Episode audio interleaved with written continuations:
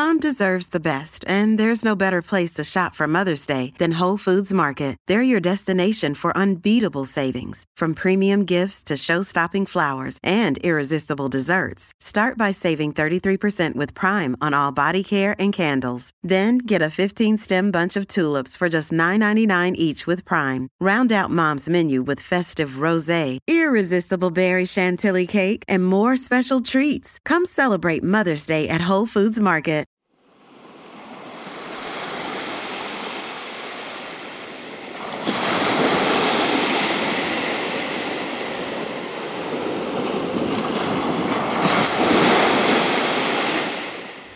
And welcome to Scran, the podcast passionate about the Scottish food and drink scene.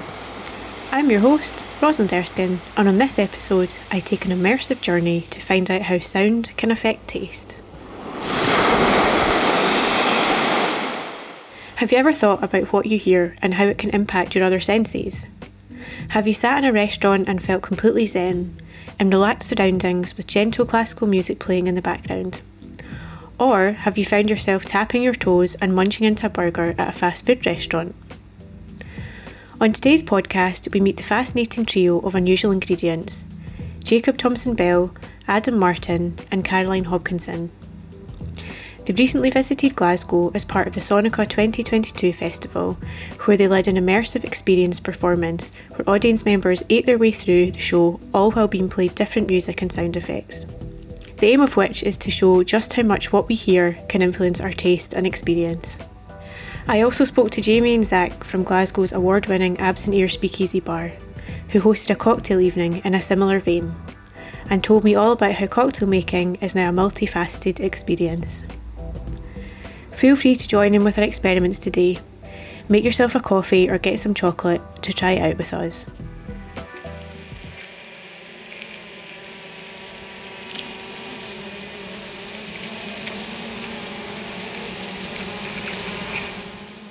Today I'm in the Absent Ear Bar in Glasgow and I'm joined by Adam Martin and Jacob Thompson Bell and we are going to do some really interesting eh, sort of experiential things with music and food. Is that right, guys? Sounds about right. Yeah. Sounds a bit weird, but um, so yeah, we're going to have two food stuffs and a drink, and you're going to play music, and we're going to see how the music affects the taste of that food, and then in a little bit later, we're going to discuss how you guys came to do this and, and what you're doing in Glasgow. So will we just dive straight in? Yeah. Let's do it. Okay, so what is up first? So we're going to start with um, a coffee, a cup of black coffee. And uh, what we're going to be doing is using sound to modulate the perception of sweet and bitter notes in the same cup of coffee. So uh, this is based on a whole load of um, perceptual science, a lot of research into the ways that people respond to, say, high sounds um, and low sounds, to different kinds of instrumentation as well, um, and how those kind of sounds are perceptually linked to um, particular flavour qualities in coffee, but also in things like dark chocolate, cinder toffee, all of those kinds of things that have something that's a bit sweet, something that's a bit aromatic, but also those kind of dusky, bitter undertones. So, what we're trying to do here is to bring out those elements uh, that are there in the coffee that are kind of um, latent within the coffee and using sound to kind of enhance and elevate that experience. So this track is going to move. I won't tell you which direction. Maybe I'll just kind of let you um, let you listen and taste and see what you think. But this is going to move you from one to the other. So two different spaces, if you like, in terms of the flavors. Um, and uh, yeah, it'd be interesting to see kind of how that does or doesn't affect your kind of perception of what you're drinking and the flavors in it. Okay. So just take a sip um, whenever you're ready. Okay. refresh as you wish.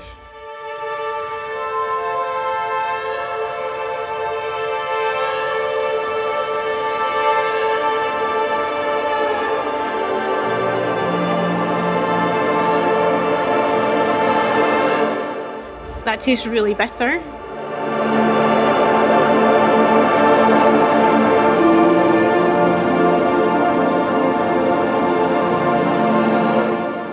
It's getting a bit mellower and nicer.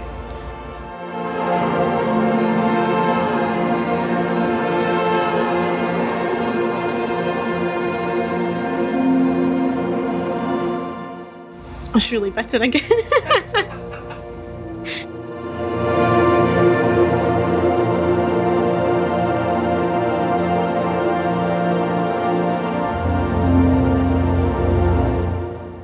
Well, that's somehow got even more bitter. I don't know if it was some point. Yeah, that's.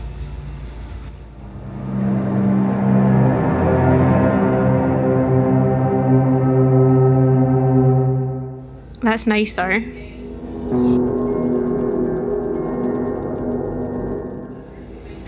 And yeah, that's really bitter. Is that was that supposed to be really really bitter, then nicer, and then really bitter again? It goes from sweet to bitter. So I reckon you probably had a bit of black coffee and were like, "What's just hit me here?"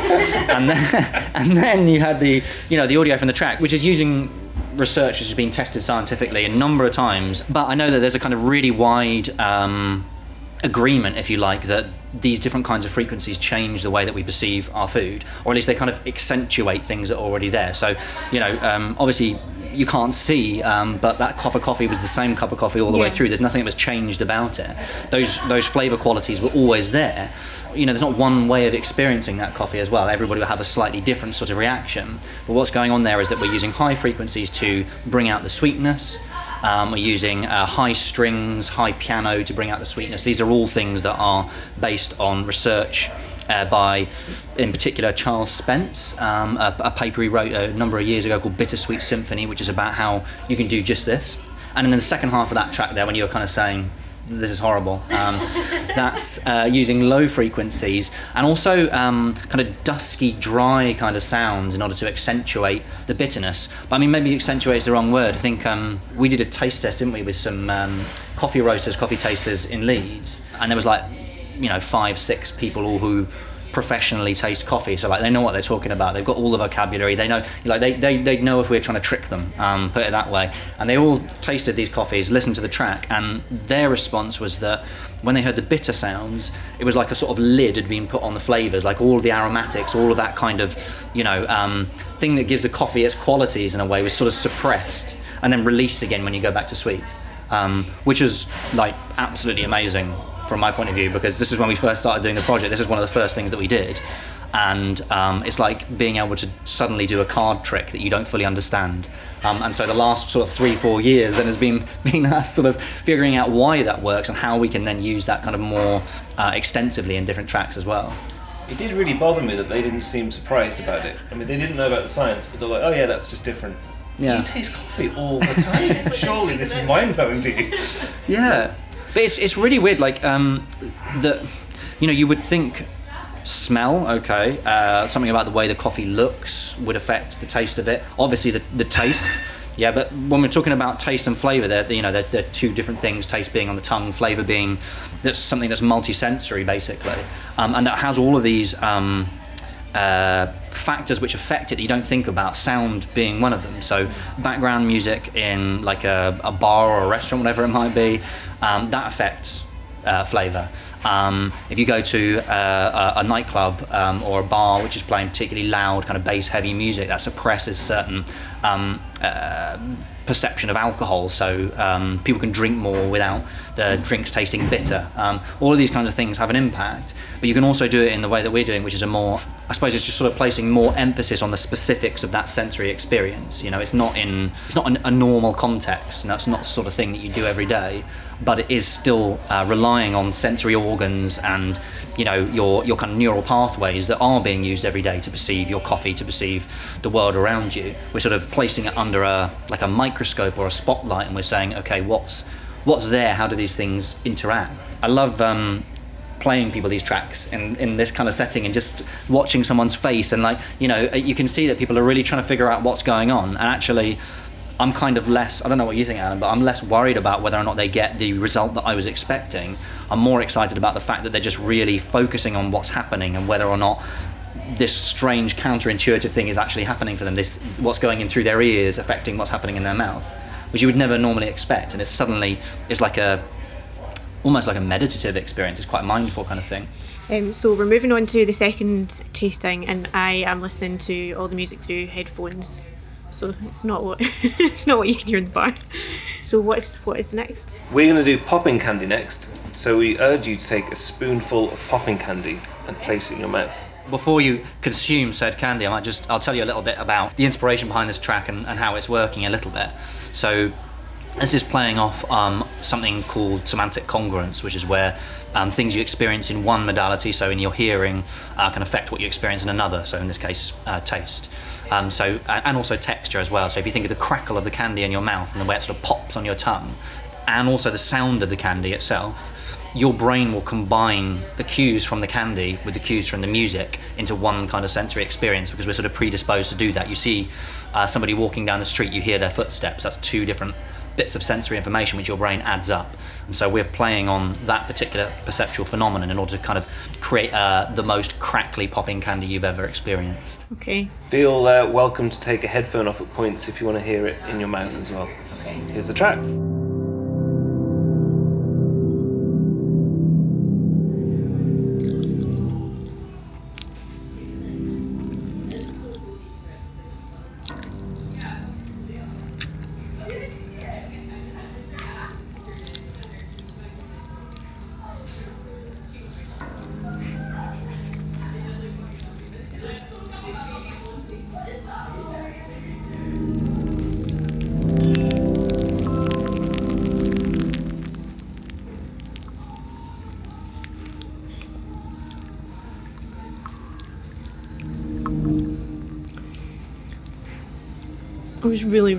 Fizzy.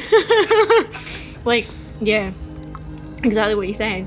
To the point where it's like you can't really hold your mouth open and do that. but yeah, that was yeah, that was. Oh, it's still going. yeah, it lingers, yeah. Still crackling. We, when we've done events, it's pretty amazing when there's a group of people all doing it and turning to kind of hear each other's popping candy in their own ears and not knowing what's coming through the speakers or what's in the room. It's it's intense. Yeah, you lose all sense of spatial awareness as well, um, because you can't tell if it's coming over the speakers or over your headphones, or if it's coming from in your mouth, or if it's coming from the person next to you, or if it's reverberating from across the other side of the room. These things all kind of like mix together, so it, it- you get this like almost slightly weird out of body experience when everybody's crackling around you, you know, and you can hear hear the music as well. So it's like you don't you don't kind of know where you are in relation to everybody else, which is like a isn't something that we actually anticipated when we first put that track together. To be honest, it's it was a sort of um, uh, a thing that we found out once we got enough people together in a room. You know, if you taste test it with like five people, it's nice, but if you've got 200 people in a room, it gets a bit interesting. feel quite bad if you're doing it on your own with us watching you. it's less communal. Should we move on to the final one? yep. So we're going to do milk chocolate, um, which is this chap in the box. Um, and the idea of this one was to try and make chocolate taste as good as it can using sounds. Uh, so you're going to hear a variety of sounds um, that we put together from different bits of research that are basically there to make it taste nice. Hopefully, um, if you put it the uh, the chocolate in your mouth and try and just let it dissolve naturally, avoiding the opportunity to chew, which is difficult. Here we go.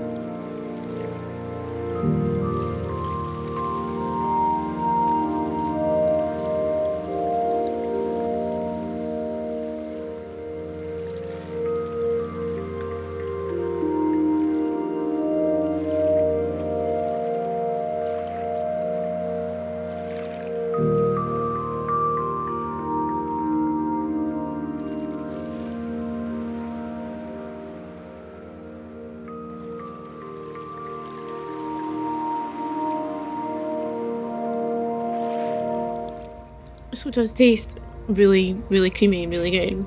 Like really not too sweet, but yeah. Sorry, couldn't really talk much during that because are they? Is it the Lindt? Yeah. Yeah. They are. Well, I was, shouldn't say this, but I don't normally like them. But that actually tastes really good. Oh, great. so, Sorry to learn, but the uh, no, it was yeah, it's very very creamy, but in like a it tastes different to what it normally would from having had these before. So it's playing on um, uh, the kind of way the body responds to food there as well. You know, the, the way that you put something sweet and hopefully delicious um, in your mouth, and then you salivate, And so you've got these kind of lapping waves, um, and also the kind of uh, texture of the music is supporting that texture of the foods. The creaminess is from the kind of density of the, the, the orchestration in there, and also the sweetness playing again on the um, stuff we're talking about to do with the coffee. So using high piano sounds to uh, accentuate sweet notes. And obviously, chocolate's sweet anyway. That, that milk chocolate is sweet anyway, but it just kind of intensifies it and makes you focus on um, like how you how you respond to that food when it when it, when it goes into your mouth. Um, in, just in a way that you might not normally. That's that's really what we're after is kind of getting people to to focus in a more intense way than they ordinarily would on, on the things that they're eating, even on something seemingly kind of insignificant like a like a chocolate. You know, something you wouldn't necessarily think twice about normally.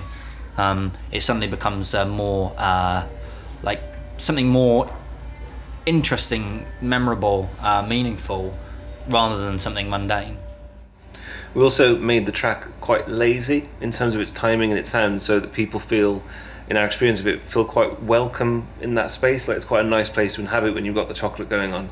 Because uh, some of the tracks we do uh, are more, a little more confrontational, where maybe it's like, oh, this is a lot to take, or a bit more intense. And I think that's a really nice moment of just relaxing with a piece of chocolate and the waves lapping and the nice sound that's a bit more uh, kind of in your own head rather than the popping candy, which is kind of more a part of the place you're in.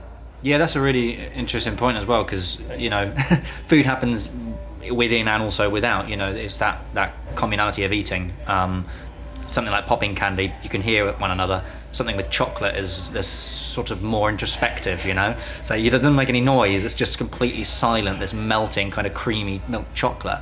Um, so it happens completely within, completely inside your your mouth and your body, rather than hearing what's going on with other people. So the music kind of responds to that to some extent as well.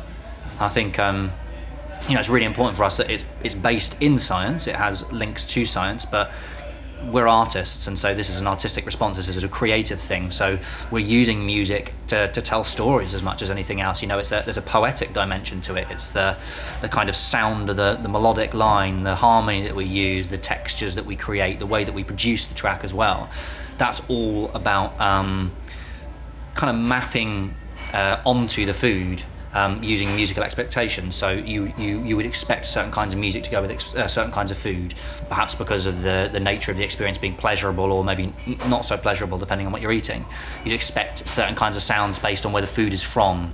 Also, kind of cultural expectations. So with things like popping candy, playing music that's kind of got this big, almost like symphonic orchestration with a kid's sweet is sort of deliberately slightly fun and silly, um, and it, it, kind of takes it out of context as well because you, you, wouldn't normally uh, associate that kind of music with something you eat in the playground, you know, on your way home from school.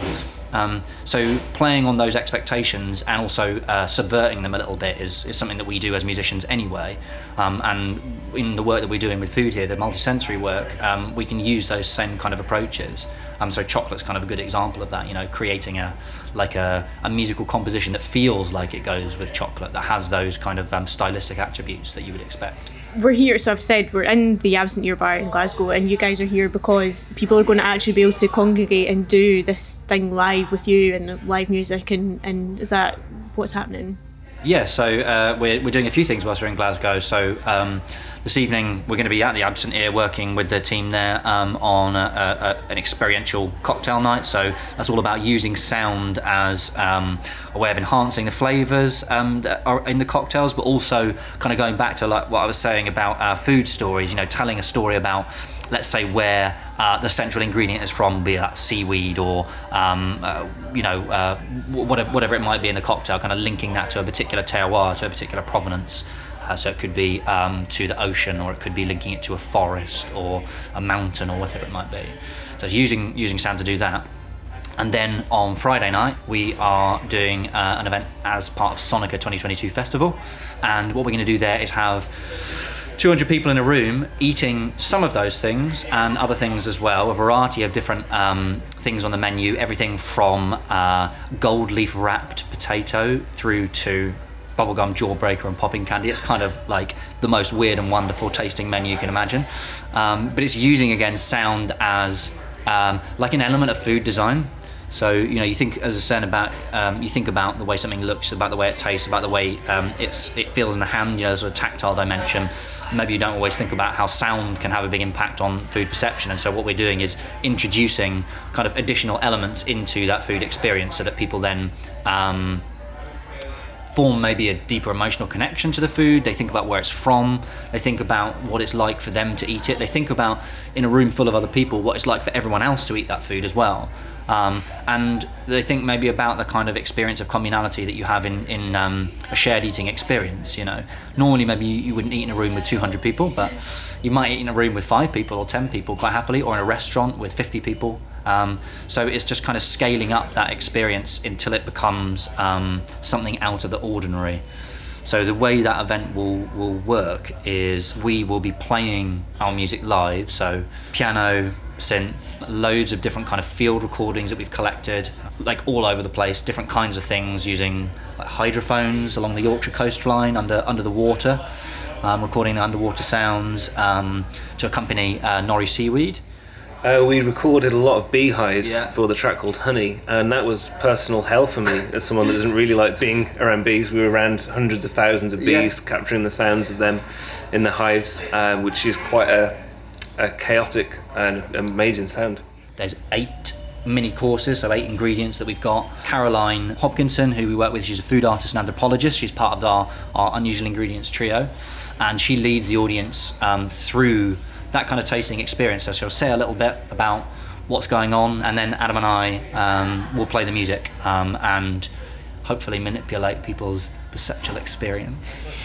It's interesting as well because in this day and age when people on social media take lots of pictures of food but you don't necessarily spend the time that we just have thinking about it really like i don't know if everyone's like me but you just you just eat and you've got to kind of stop yourself to go chew it 10 times or you know really try and don't just shovel it down and then that's it. So people are interested in food and they're posting a lot about it but this seems to be a thing whereby you can stop and really appreciate what it is that you're eating as well as how your like you said your your surroundings can change it and Yeah, listening to that we one of the unexpected outcomes of this project and the things we've done is how much the feedback we've gotten from people has been about how nice it was to spend an hour kind of in their own heads thinking about, like you said, that relationship between what they're tasting and what they're hearing, um, which is so much more, like use the idea of a microscope earlier. It's so much more detailed than people would would regularly do, and like you said about the social media side and food becoming very visual. Um, focusing on just the taste of it because the things in our boxes aren't incredibly beautiful like they are in restaurants. So it becomes very taste and sound in a very uh, inside the head way rather than the, the social media views. we're so used to looking at the world and thinking about the world through our eyes, um, and and visuals have this kind of permanence, um, and they're easy to transfer. You know, you can send it to somebody, uh, you can control, you can turn your phone off and you don't see it anymore. You turn it back on. Um, you can shut your eyes and you can't see anything. You can open them and you, you make that choice. But um, I think i things like taste, smell, sound, you know, like they, they have a kind of volatility and a sort of um, elusiveness, like an ephemerality maybe. They're slippery. Yeah, they're slippery. Exactly. They, they, they kind of go through the cracks. Um, like you, you're not expecting them to turn up, and they do.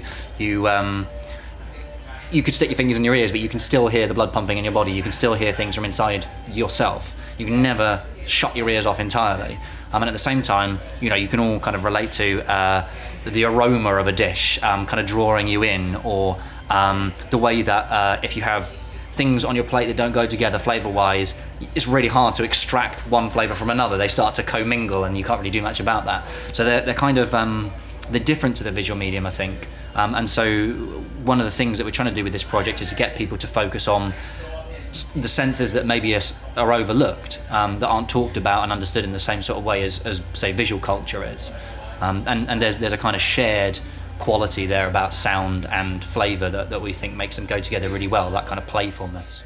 How did all this come about? Like, how did you get to this point, having started and set up Unusual Ingredients?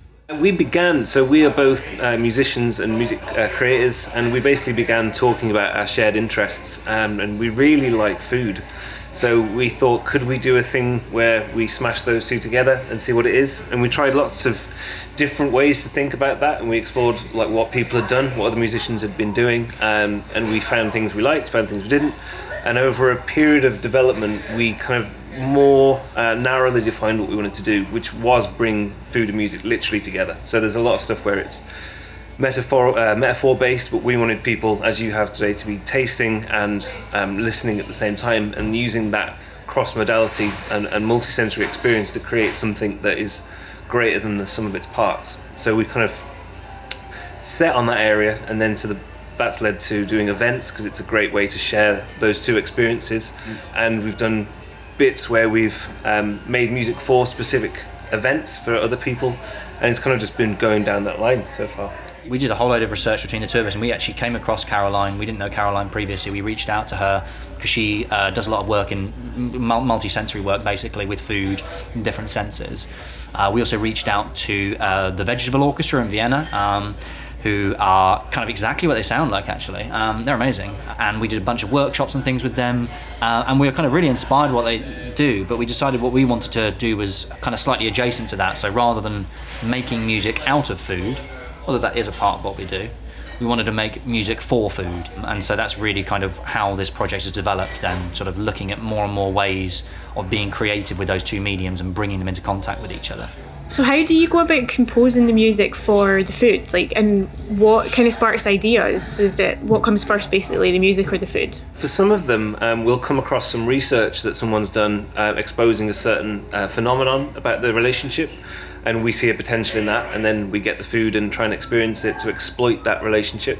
Um, when we were doing the album, uh, we went around several supermarkets uh, and just looked at different things on the shelves and went, what could we do with that to try and get ideas? Um, because it normally has to come from the food first, and then we, we do music to fit that. Um, there's been a few times where we've started musically, but it's very difficult if you're not having a specific goal of what you can uh, ex- manipulate or exploit. So it's generally been finding the food item or, or, Caroline coming to us with an idea of what could work really well, and then us running with that.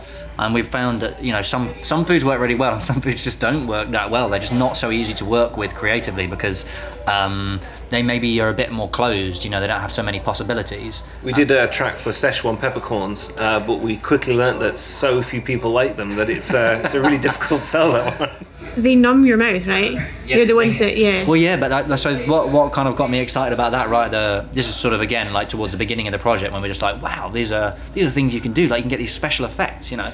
And and with Szechuan peppercorns, there's there's studies which show that when people eat them, if you then have little kind of pads that vibrate and people put their fingers on them, they vibrate at different frequencies, and people have to rate like they say from one to five, how closely it matches what's happening in their mouth.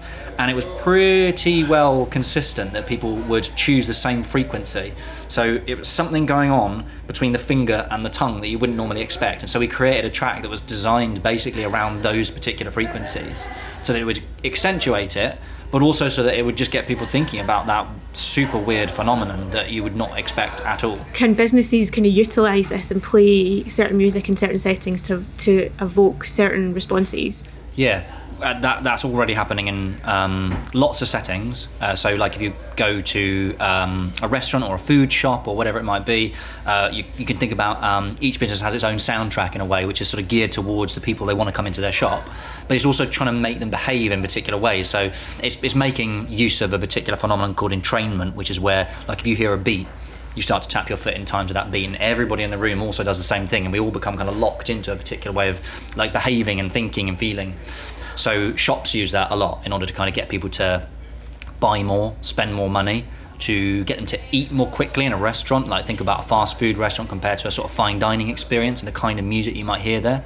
And like there's there's cultural reference points, you know, about like uh, quality. So think about a car advert with classical music playing in the background and say, okay, this must be a high quality product. Um, so there's that going on, but there's also just the simple fact of whether the music is fast or slow, like what the BPM is, um, that's affecting how quickly people eat, how much they buy, how much they're willing to spend, and also kind of just what they feel about that overall sensory experience. Yeah, so yeah, it's like people should be thinking about these things, but they, they just don't because they don't think about it or think it's a thing or even well, they don't. They just maybe don't know about it. I mean, like one of the really magical things about this whole field, in a way, um, this sort of you know multi-sensory perception and the research into it, that I find is that um, people can consciously learn about the fact that these things are happening, and yet still not believe them.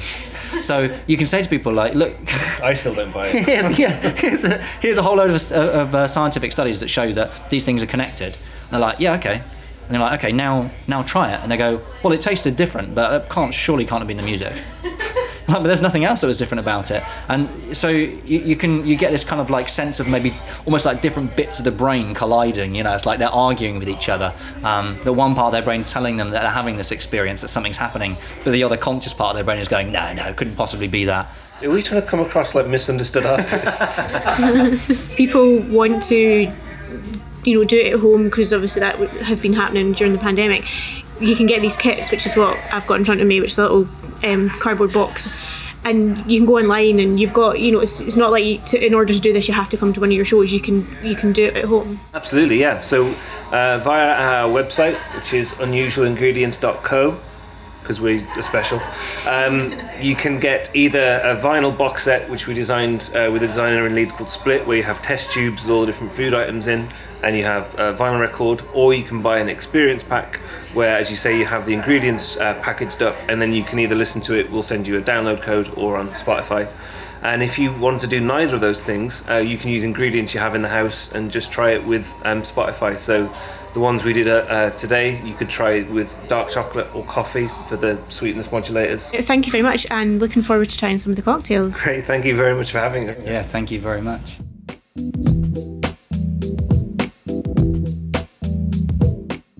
Okay, so we're now going to talk about cocktails and um, the immersive event tonight at Absent Ear, and I'm joined by Zach and Jamie who work here at Absent Ear. So, hi guys, how are you? Wonderful. Yeah, great. Thank you very much for having us. Thanks for having me. Uh, so, we've discussed a bit about how sound affects food, and we've done a little sort of taster of that upstairs.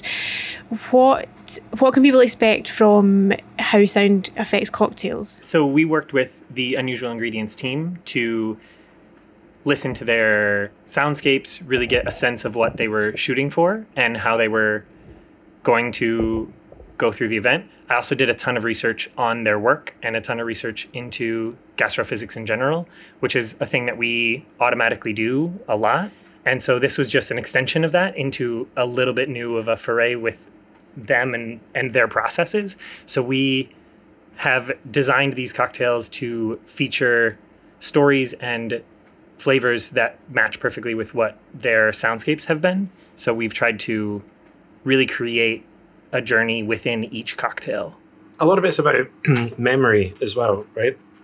So it's the same sort of idea with regards to food. You obviously there's less of the tactile element with regards to drinks because you're dealing mainly with a with a liquid, but it's still very much the theory of you know how a flavor and how sound can help to sort of uh, so for you to remember something, an experience you might remember from childhood uh, about being in a certain place and how that made you feel.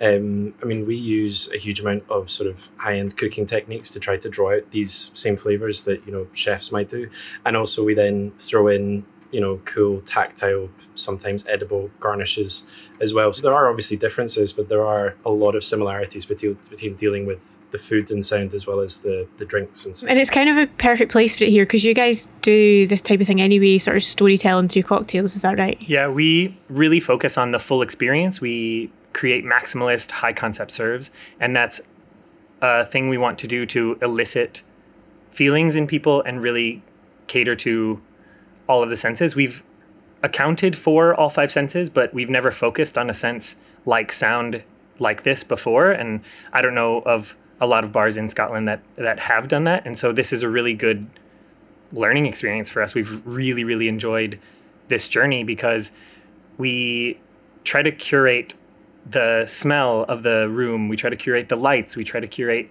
the volume of the music. So we already deal in other senses besides taste and, and texture.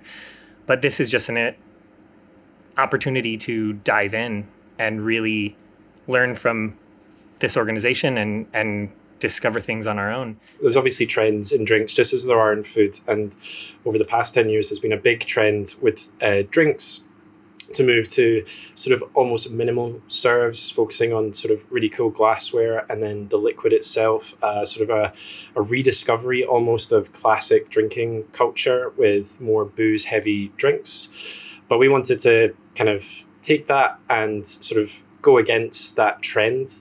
And like Zach said, this focus on maximalist serves where you don't just get served a drink in a glass and I'm, I'm not having to go at any bar that does that because that is you know but we wanted to create this idea of it's not just a drink it's an experience we have focused on lots of different senses but sound is not something that we have focused on massively before in the sense of how that song or that sound is going to impact on how someone is enjoying or experiencing their drink or their serve. So that's been an amazing thing to learn about and have some more experience with, and hopefully something that we're going to take and do more of on a sort of day to day basis in the bar. So I was going to say, is it? Do you think it'll change how you, the music you play, and to certain drinks, or like, is it going to change how you kind of run this place and a, to a certain extent. When we're doing something that's a specific event and it's a it's a group atmosphere, it's much easier to do that because obviously when we play music over the uh, the speakers, that's something that everyone is experiencing at the same time. Figuring out ways to you know potentially provide a break in the middle of an evening which is like a surprise thing where the music suddenly changes and we serve a single serve to everyone to experience together or potentially even just as simple as headphones and earbuds and, and providing a particular sound for that person who ordered that drink to experience at that point. So there are ways to do it. It's just eye opening in the sense of how they actually interact and using that going forward. Yeah, as bartenders, we always want to keep learning and growing in ways that improve the guest experience.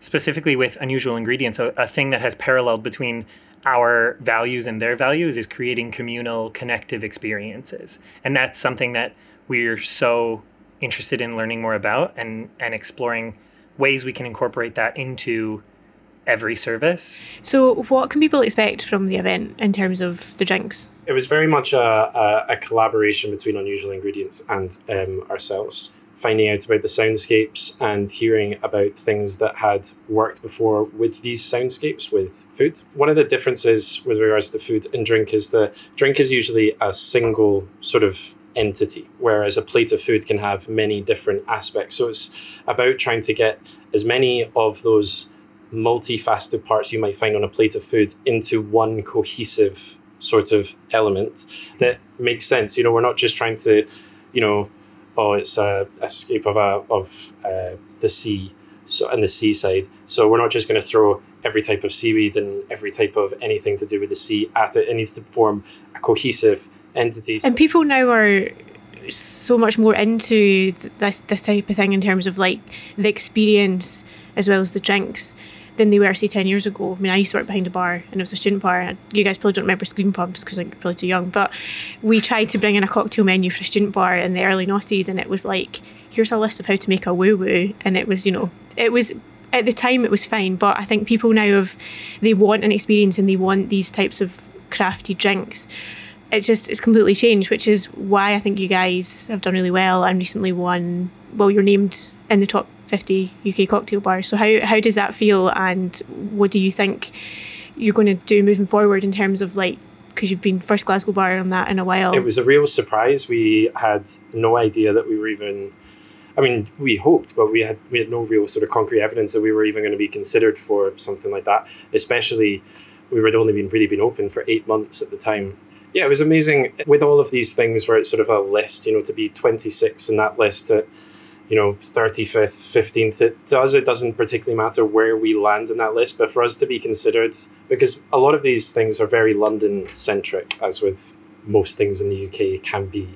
And so for us to even just be considered as a bar outside of London that is on par with these other bars after so, you know, not being open for, for that long was yeah, it was incredibly.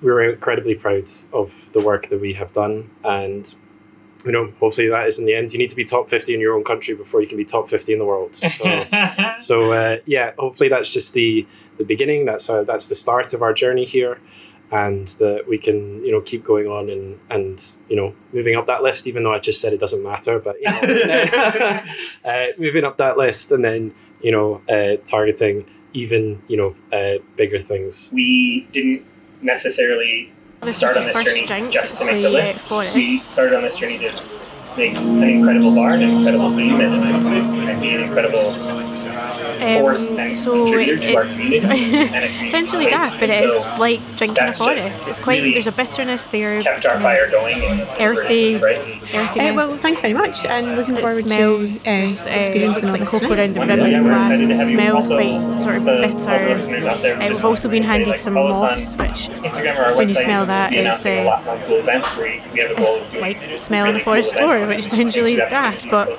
just spread the really word about it. fresh. Well, thank you. Thank, thank you very much. And welcome. You talked about COVID there, and it sort of hampered what it was you're going to be doing. It's also people were in lockdown and they became more appreciative, I think, of the sounds of the quiet cities and you know the birds singing. And have you found that that's kind of people now are more interested in what sound does in the way that maybe wouldn't have been years ago? Yeah, I think, Created by I think the isolation and and, the I'm almost Caroline, collective food paranoia artist of and getting anthropologist COVID created this you hyper awareness of the senses. So first going of all, to eat obviously the our imminent ears. threat of losing our sense of taste and smell as well. So we were forever sniffing whether we lost our sense of smell, made us really aware of our sense of taste. So for me, it's a, I'm now it's a really by exciting Caroline part to be working with the senses and Unusual experiential. So I've been Caroline, very busy ever since because You before that, I'd almost had to convert people to the idea of like, you know, wouldn't it be amazing having sonic seasoning and how sound really marks How the day or the linearity of your day. that part of bird Unusual tweetering Ingredients, or how did all you that- how did it all kinda start almost for you? that and have that with you on your phone. The idea of waking up with two bird sound, but I think people experienced a lot of these things I've been talking about in in lockdown. So it's a role. I like sound because it's the most almost yeah surprising. It's almost the forgotten sound when it comes to flavor but i think we all had that experience of being in an airplane and um, you know like and having that weird white noise and everything tastes different and everyone you know orders tomato juice. Um, or when you have a cold like the idea like the idea you can't you can't hear but you can't smell anything but your, your ears are slightly blocked. Your sense of taste does alter and i think it's really fascinating it's your cortex. So the what's idea your- that what's your it can really background? How did you get into this? Did you like come a from younger a kind of- of self. So what was your family background type thing? Is it, has it been an the inspiration from someone in the family or just something you've always been quite no, interested I think in? I'm I'm completely driven by greed, and uh, I went to London and I studied um, at Central St Martin's. Um, I studied fine art, and the idea of working, working and creating experiences was always something that was really interesting. And then, in my work, what I was really always circulating around, and it's something that's really interesting because I've been talking with Zach from Absent Ear as well about its ritual and habits. So the idea of how rituals are used within our drinking and food culture. So I went back to um, university and studied food anthropology just to further that interest, and I'm still doing the same thing. I think the idea of food is something so forgotten. I think often, especially for females, is something that we feel like, oh, it's so mundane and it's, it's, it's a bit like it feels a bit boring. And I think my mum was a doctor, my grandmother was a doctor, so maybe the fact that I've never seen them faff around the house cooking, it's something that is almost more has a eh, like a more like a left field, more interesting experimental side to it. So I'm, I don't associate it with anything negative or like putting something out of the oven. Although when I put something out of the oven, it's always maybe a gold leaf potato that will be then enhanced with mountain flavor rather than straightforward food. We've talked a bit about It's the a event bespoke that's night happening. where What I is think your cocktails role are really powerful the because it is food-based this and condensed also the choreography of the senses, and I think you almost have more to play with than just a food item. So someone works with food and drink. So for me, I think the cocktail is really beautiful because you already have a choreography of the senses. You know, there's nothing more welcoming than a, the chink of glasses or cheering. So there is already a lot of sound being put on a test atmosphere in a bar. There is no right or wrong. That is very much that people end up staring. We love to go for the chat at the front because it's our guiding sense and the idea of being sometimes asked to make the association between your, your sense of hearing and tasting that by default people just yeah look and stare. So I'm going to encourage people to obviously close their eyes and then take them on a journey and really take them through. Obviously, we have mountains, sea, and forest, and then we have different modulations tomorrow. So at every given point, I'm going to give them a little introduct- introduction towards what food and food art is, communality, how to eat um, together and experience together, and how that changes. So tonight, I'm going to be guiding people through the evening, and I'm going to um, take them again on a journey. So we have the sea, mountain, and forest where and I'm going to be giving people a bit of an like an overview of exactly what is happening and why we chose the, like those those moments because I think it's really easy to it's easier to anchor um, a, certain moment and a habitat for for those cocktails. So you have a bit of a terroir. But I think when it comes to drinking, people know the idea of terroir from wine and the idea of where do you place a cocktail and where is it based. So for the sound of the sea cocktail, obviously the, the idea of, of course we have seaweed, but and then um, Zach mentioned we have bubbles, but I think it's really interesting to draw people's attention to it as well. So he will be saying a few words as well, and I think it's just the idea of okay, this is it, and now we're going to take a zip. So it's like the idea of we are guiding people through it. It's a fine line with leaving enough space for an own interpretation because again there is no right and wrong it's only perception we're playing with so it's your perception alters from I think what I love and I find fascinating that there's a universal change in perception that everyone will feel a difference, but to what extent? Because obviously people have own associations, but we can. That's why I like to be quite vague when it comes to seaside. So we don't pinpoint it to this is a seaside in Japan or not, because then you override people's own associations and they've been conditioned to it. So I think just to keep it open so people can find their own nice nice memory and connection towards it. Thank you very much. Thank you for, for, for speaking to me and um, yeah, look us up on Unusual Ingredients and um, our upcoming projects. Thanks to Adam, Jacob, Caroline, Jamie, and Zach for being my guests, and thanks to you for listening. Please remember to rate, review, and subscribe. It's Granadological podcast that's hosted and co produced by me, Rosalind Erskine, and co produced, edited, and mixed by Kelly Crichton.